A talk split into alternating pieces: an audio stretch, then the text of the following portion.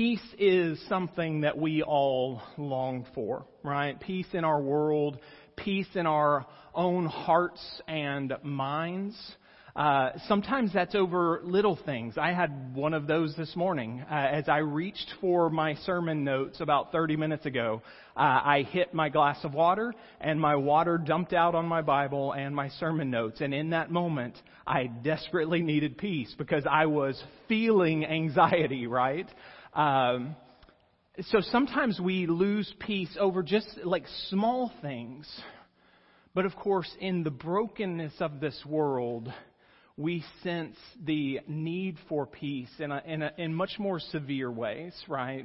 When you hear of wars, when you hear of growing tensions in our nation or around the world, uh, when you sense all of the brokenness, uh, there is a, a desperate longing for peace. I've titled the sermon for today, The Triumphal Entry of the Prince of Peace and this Easter season, it's a reminder to us that we have a Savior who came to bring about the peace that we desperately long for. So I'm going to read the text. Uh, we've been working our way through the Gospel of Luke. Uh, we're going to continue that. However, we're just jumping ahead, right? Luke is working towards what uh, Jesus has done for us in the gospel. He's telling the story.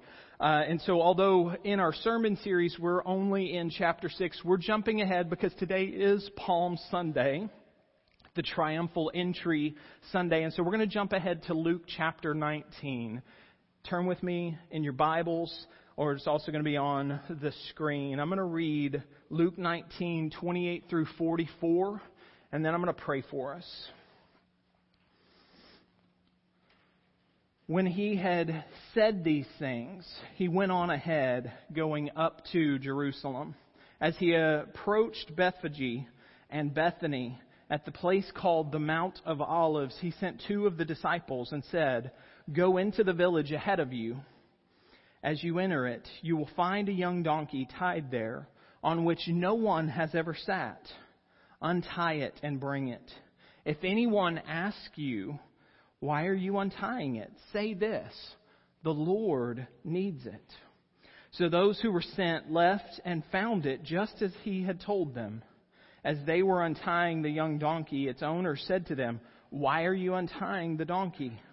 The Lord needs it, they said. Then they brought it to Jesus. And after throwing their clothes on the donkey, they helped Jesus get on it. He was going along, and they were spreading their clothes on the road. Now he came near the path down the Mount of Olives, and the whole crowd of the disciples began to praise God joyfully with a loud voice for all the miracles that they had seen. Blessed is the King who comes in the name of the Lord, peace in heaven and glory in the highest heaven. Some of the Pharisees from the crowd told him, Teacher, rebuke your disciples. He answered, I tell you, if they were to keep silent, the stones would cry out. As he approached and saw the city, he wept for it, saying, If you knew this day what would bring peace, but now it is hidden from your eyes. For the days will come on you when your enemies will build a barricade around you, surround you, and hem you in on every side. They will crush you and your children among you to the ground, and they will not leave one stone on another in your midst, because you did not recognize the time when God visited you. Let's pray. God, as we do each week, we, we thank you for your word. We confess it is true. And as, as we start this Easter season, uh, and are reminded of, of what Jesus was coming to accomplish and what he endured to accomplish it, I, I pray that we will be amazed again at, the, at, at our Savior. And I pray that we will believe this message and be changed by it. It's in Jesus' name. Amen. So, the central truth for us to hold on to is this that Jesus came to make peace between God and man. Jesus came to make peace between God and man. And as we look at the passage on Jesus' triumphal entry, I want us to focus in on that theme of peace throughout this sermon. And so the first point for us is this Jesus came to establish peace. Jesus came to establish peace. In the spring of 1940, France and Germany were at war.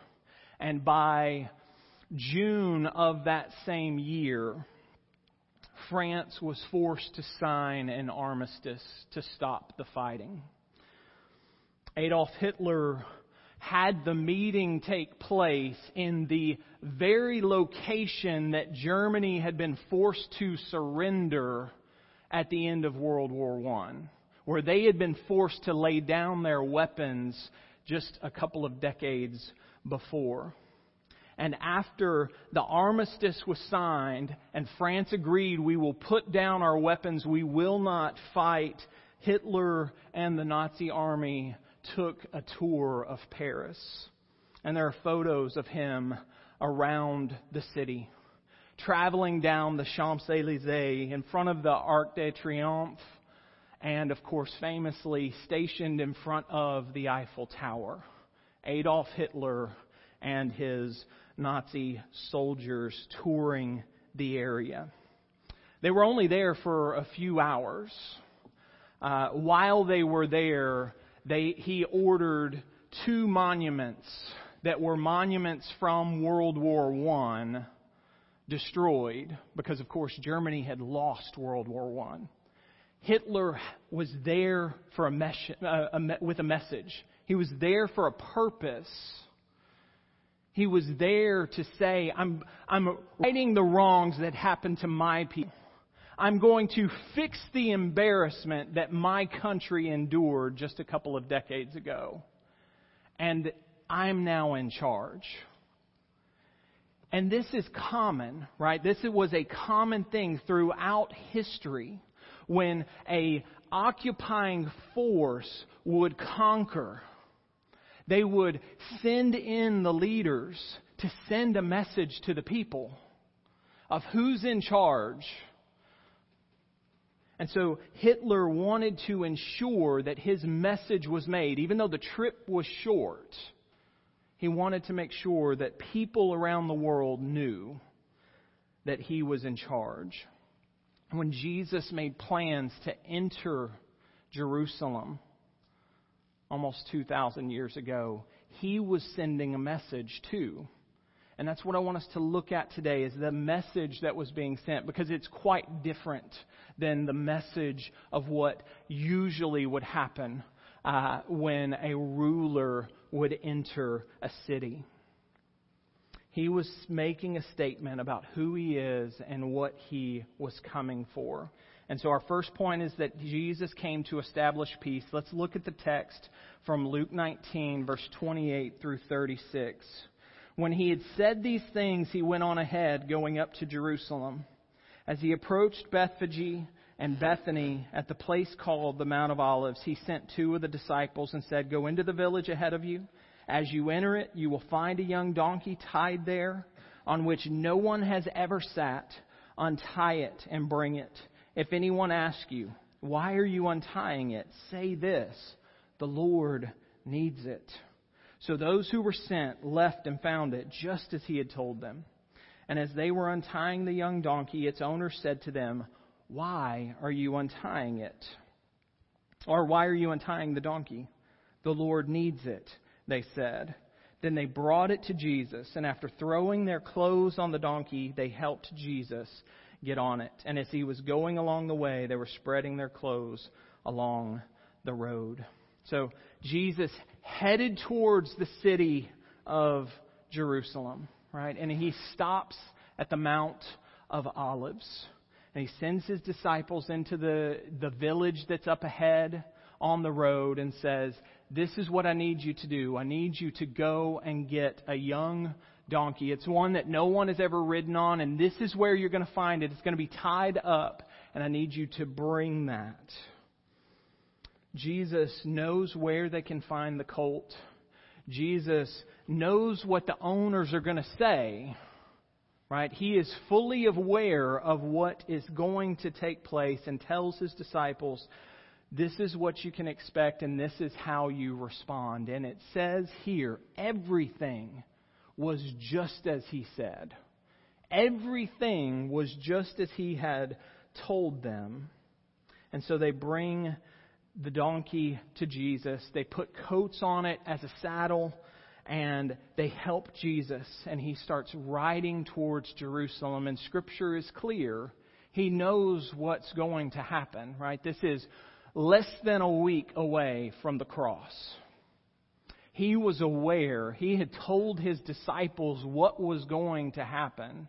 And yet his heart was set on doing, on, on accomplishing the mission that God had sent him for, which was to make peace between God and man. And so, even though he was going to endure the cross, he was determined to go to Jerusalem and do whatever it took to accomplish that. And so, as they are heading towards the, the city, people are throwing their clothes across the road. And it's interesting that this is a colt that has never been ridden. And some of you have worked with animals. Uh, know that an animal that has never been ridden would not typically just willingly go along with this, right? That's why they call it, if you work with horses, they talk about having to break the horse, right? You, the, a horse that's never been ridden isn't going to easily accept a rider. And in this circumstance, a colt of a donkey that's never had anyone sit on it is now going to take Jesus into the city and not only is going to be having a rider, but also have all of the commotion of the crowd. People screaming, people shouting and singing praise to God, people throwing coats across the road. And of course, I believe that that's because the colt has come face to face with his maker, right? The creation has seen the creator and willingly submits and willingly, submer- willingly serves Jesus Christ. Now, the location here is important. It says that he stopped at the Mount of Olives. And the reason that that is important is because Zechariah, the prophet, has given multiple prophecies about the coming Messiah. And Zechariah 14, one of those is that the Messiah will come and stand on the Mount of Olives. In addition to that, we see a more specific prophecy from Zechariah 9 we read these words Zechariah 9, verse 9 and 10. Rejoice greatly, daughter Zion. Shout in triumph, daughter Jerusalem. Look, your king is coming to you. He is righteous and victorious, humble and riding on a donkey, on a colt, the foal of a donkey. I will cut off the chariot from Ephraim and the horse from Jerusalem. The bow of war will be removed, and he will proclaim peace to the nations. So the prophet Zechariah says, when Messiah comes, this is what's going to happen. This is what the Messiah is going to do. He's going to come humbly on a colt of a donkey. And he's going to bring a message of peace. And that's exactly what Jesus Christ was coming to do as he entered in to Jerusalem. He didn't enter in on a war horse, right? He didn't enter in with an army coming to take over. He entered in on a peace mission. He was there to establish peace between God and man. And so he came showing his humility, showing that he was the promised Messiah who was coming to bring peace, to proclaim peace to God's people. That was the message that he was sending. And so for us, It's important. Since Jesus is the one that came to establish peace, it's important for us to believe in him and receive the peace that he brings. The second point from Luke 19 that I want us to see is this Jesus deserves all praise for the peace he brings. Jesus deserves all praise for the peace that he brings. Looking at Luke 19, we're going to read verse 37 and 38. Now he came near the path down the Mount of Olives, and the whole crowd of the disciples began to praise God joyfully with a loud voice for all the miracles that they had seen. Blessed is the King who comes in the name of the Lord. Peace in heaven and glory in the highest heaven the crowd of disciples are praising God for what has taken place. They're praising God for the miracles. They're praising God because they know the, what the prophet has said. The prophet has said the king's going to come one day riding on a donkey, on a colt of a donkey. And he's coming to establish peace. And the crowd see Jesus coming and the disciples start to praise God. He's doing it. He's finally doing it. He's coming. Peace is going to come. Now, the song that they are referencing is a psalm. It's from Psalm 118. And so in Psalm 118, we see this messianic psalm and we read these words from verse 25 and 26 of Psalm 118. It starts with, in verse 25, Lord, save us. Lord, save us. And that's what Jesus has come to do. Lord, save us. Lord, please grant us success. Verse 26 He who comes in the name of the Lord is blessed. From the house of the Lord, we bless you. Now, the disciples, of course, changed the word from he to king because they recognized the claim and they recognized Jesus as the coming king. Blessed is the king who comes in the name of the Lord. They recognize him as the promised Messiah. And so they add to that song back in Luke 19 the phrase peace in heaven and recognize that there's, there's peace in heaven now, right? Do you remember at the birth of Jesus when we started in the Gospel of Luke? What the angels sang? They sang about peace on earth. Up in heaven, the angels are declaring peace on earth and goodwill towards men. And now on earth, the people are singing praise to God because there is peace in heaven. The Messiah has come. The Messiah is entering Jerusalem. And he's coming to establish peace, and that's exactly what Jesus was there for. Verse 39 and 40, he goes on. Luke goes on and says this. Some of the Pharisees from the crowd told him, Teacher, rebuke your disciples. He answered them, I tell you, if, there were, if they were to keep silent, the stones would cry out. The Pharisees were watching, and of course they were. We've already seen that. And that's, we're going to see that throughout the Gospel of Luke. The Pharisees have been watching him. They've been waiting for an opportunity to catch him, to get him to do something that they could put him to death for. And here they see the people crying out praise to God and admitting that they are recognizing him as the coming Messiah. And the Pharisees say, are you going to let this happen? Put a stop to this now. Don't you recognize what they're saying about you? Stop them from praising. Because they don't believe that he's the promised one. They don't recognize him as the coming king who came to establish peace. And Jesus responds, and that response carries two messages. The first is the praise is deserved. The praise is deserved. And so he says, if the disciples are silent, the stones are going to cry out praise to God for what's taking place. Meaning, it, praise is fitting in this moment for the promised Messiah to be coming into the city of Jerusalem. Praise is appropriate. And of course, the second message is a rebuke of the Pharisees. They don't recognize him as the promised Messiah. And he's saying, the stones know it. An inanimate object that doesn't even have a mind would praise God. And yet here you are, holding back and refusing to offer the praise that is deserved.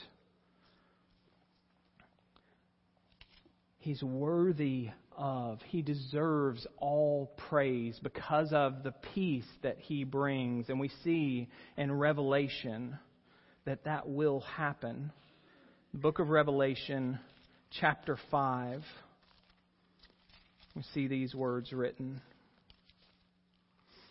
Revelation 5, verse 11 through 13. Then I looked and I heard a voice from many angels around the throne and also the living creatures and of the elders. Their number was countless, thousands plus thousands of thousands. And they said with a loud voice, Worthy is the Lamb who was slaughtered to receive power and riches and wisdom and strength and honor and glory and blessing. I heard every creature in heaven and on earth and under the earth on the sea and everything in them say, Blessing and honor and glory and power be to the one seated on the throne and to the Lamb forever and ever. Worthy is the Lamb. Every creature singing his praise because he deserves all praise for the peace that he brings. And so if you have come to faith in Jesus Christ, if you have put your trust in Him and received the forgiveness that comes and the peace that can only come through Him, let's live our lives as lives of praise. Not just songs, right? Yes, we should sing praise to God, but living our lives, even our actions, living them as a praise to God, as a worship of God because of the peace that has been established between God and man through Jesus Christ. Let's live our lives as lives of praise. The third point from this text that I want us to see is this Jesus is the only way to lasting peace. Jesus is the only way to lasting peace. Let's look back at verse 41 through 44 in Luke 19. As he approached and saw the city, he wept for it, saying, If you knew this day what would bring peace, but now it is hidden from your eyes, for the days will come on you when your enemies will build a barricade around you, surround you, and hem you in on every side. They will crush you and your children among you to the ground, and they will not leave one stone on another in your midst because you did not recognize the time when God visited you. Jesus weeps over Jerusalem, weeps over the city. Because yes, he's, as he's coming to the city, his disciples in a large crowd are praising him. But he knows that that is not going to be the full reception that he receives. Not everyone will receive him as the coming Messiah. He knows that he's headed to the cross. He will ultimately be rejected. And when he sees the city Jerusalem and knows what's about to en- he's in, about to endure because of their rejection, he weeps over it. Not weeping because of the pain he's going to endure, but weeping because God's people are about to miss it. They're about to miss what God is trying to do. And he says, You're going to miss the point, and you're going to reject me. and you don't know that I am the way for you to have the peace that you long for. Verse 43 and 44 comes into a very specific prophecy against the city of Jerusalem. And it's one that was fulfilled about 40 years later. It's one that took place in 70 AD when the Roman government sends in Titus with an army and Titus destroys the city. In less than four decades, the city is going to be completely wiped out with only one interior wall at the temple left standing just to be a sign to the people of look how great this place used to be before Rome took care of it. And so it's a very specific prophecy that you're, re- you're going to reject me and destruction's going to come. And it happened just as Jesus told them. Now, although this is a very specific prophecy that already took place to the city of Jerusalem, it is a reminder to us that rejection of Jesus Christ does lead to destruction. All right, we looked at that last week as we were working our way through Luke 6, and that even if you have every blessing that this world has to offer, if you don't have Jesus, you face eternal doom. Scripture is clear on that. And of course, the reality is that God does not desire that destruction, right? God does not desire that. That's why Jesus wept. He doesn't want the people to miss it. He doesn't want the city to reject him. God desires for us to receive Christ and receive the forgiveness that comes through Him and to receive the peace between God and man that is available because of what He is going to do on the cross.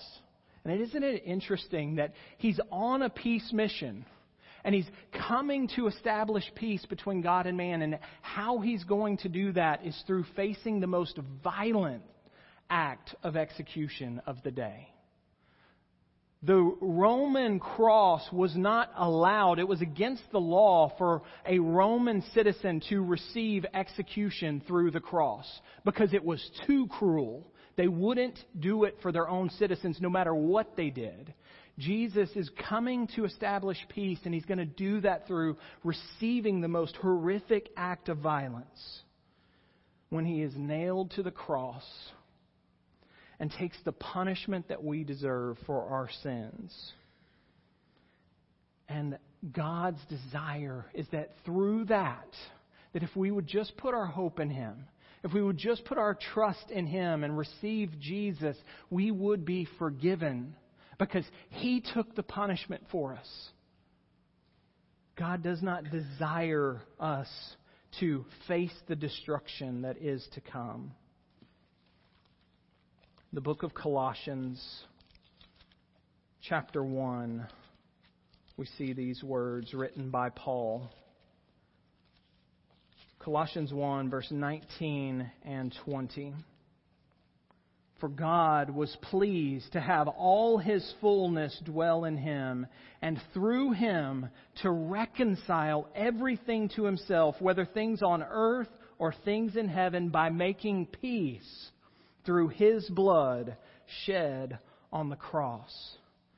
God made peace available to us. He made reconciliation available to us by offering his Son to take the punishment that we deserved.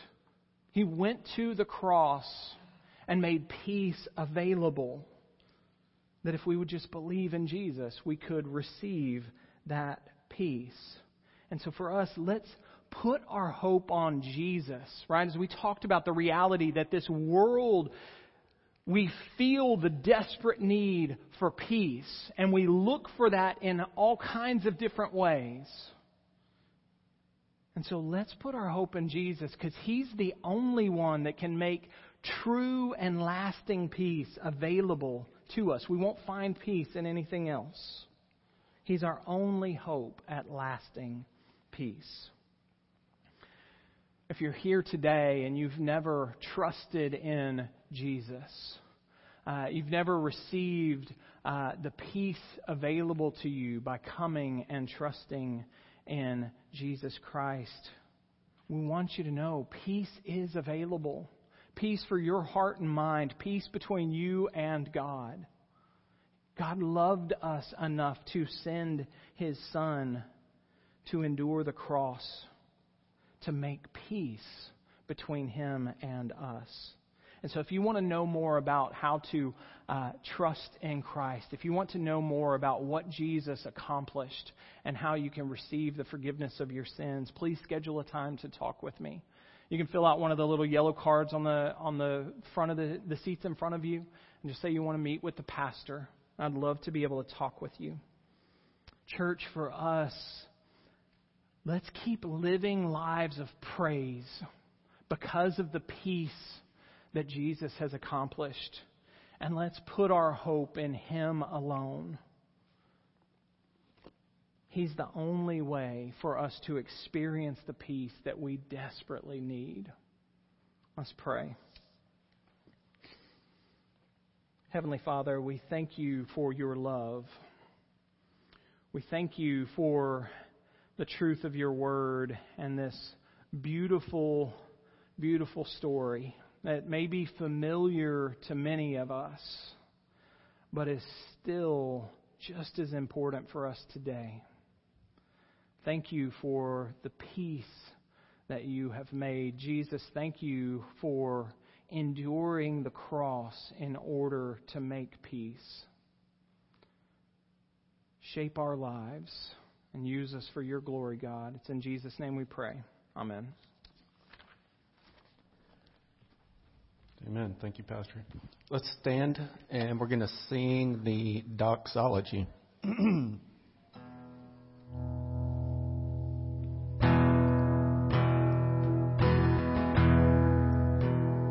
Praise God from whom all blessings flow. Praise Him, all creatures here below.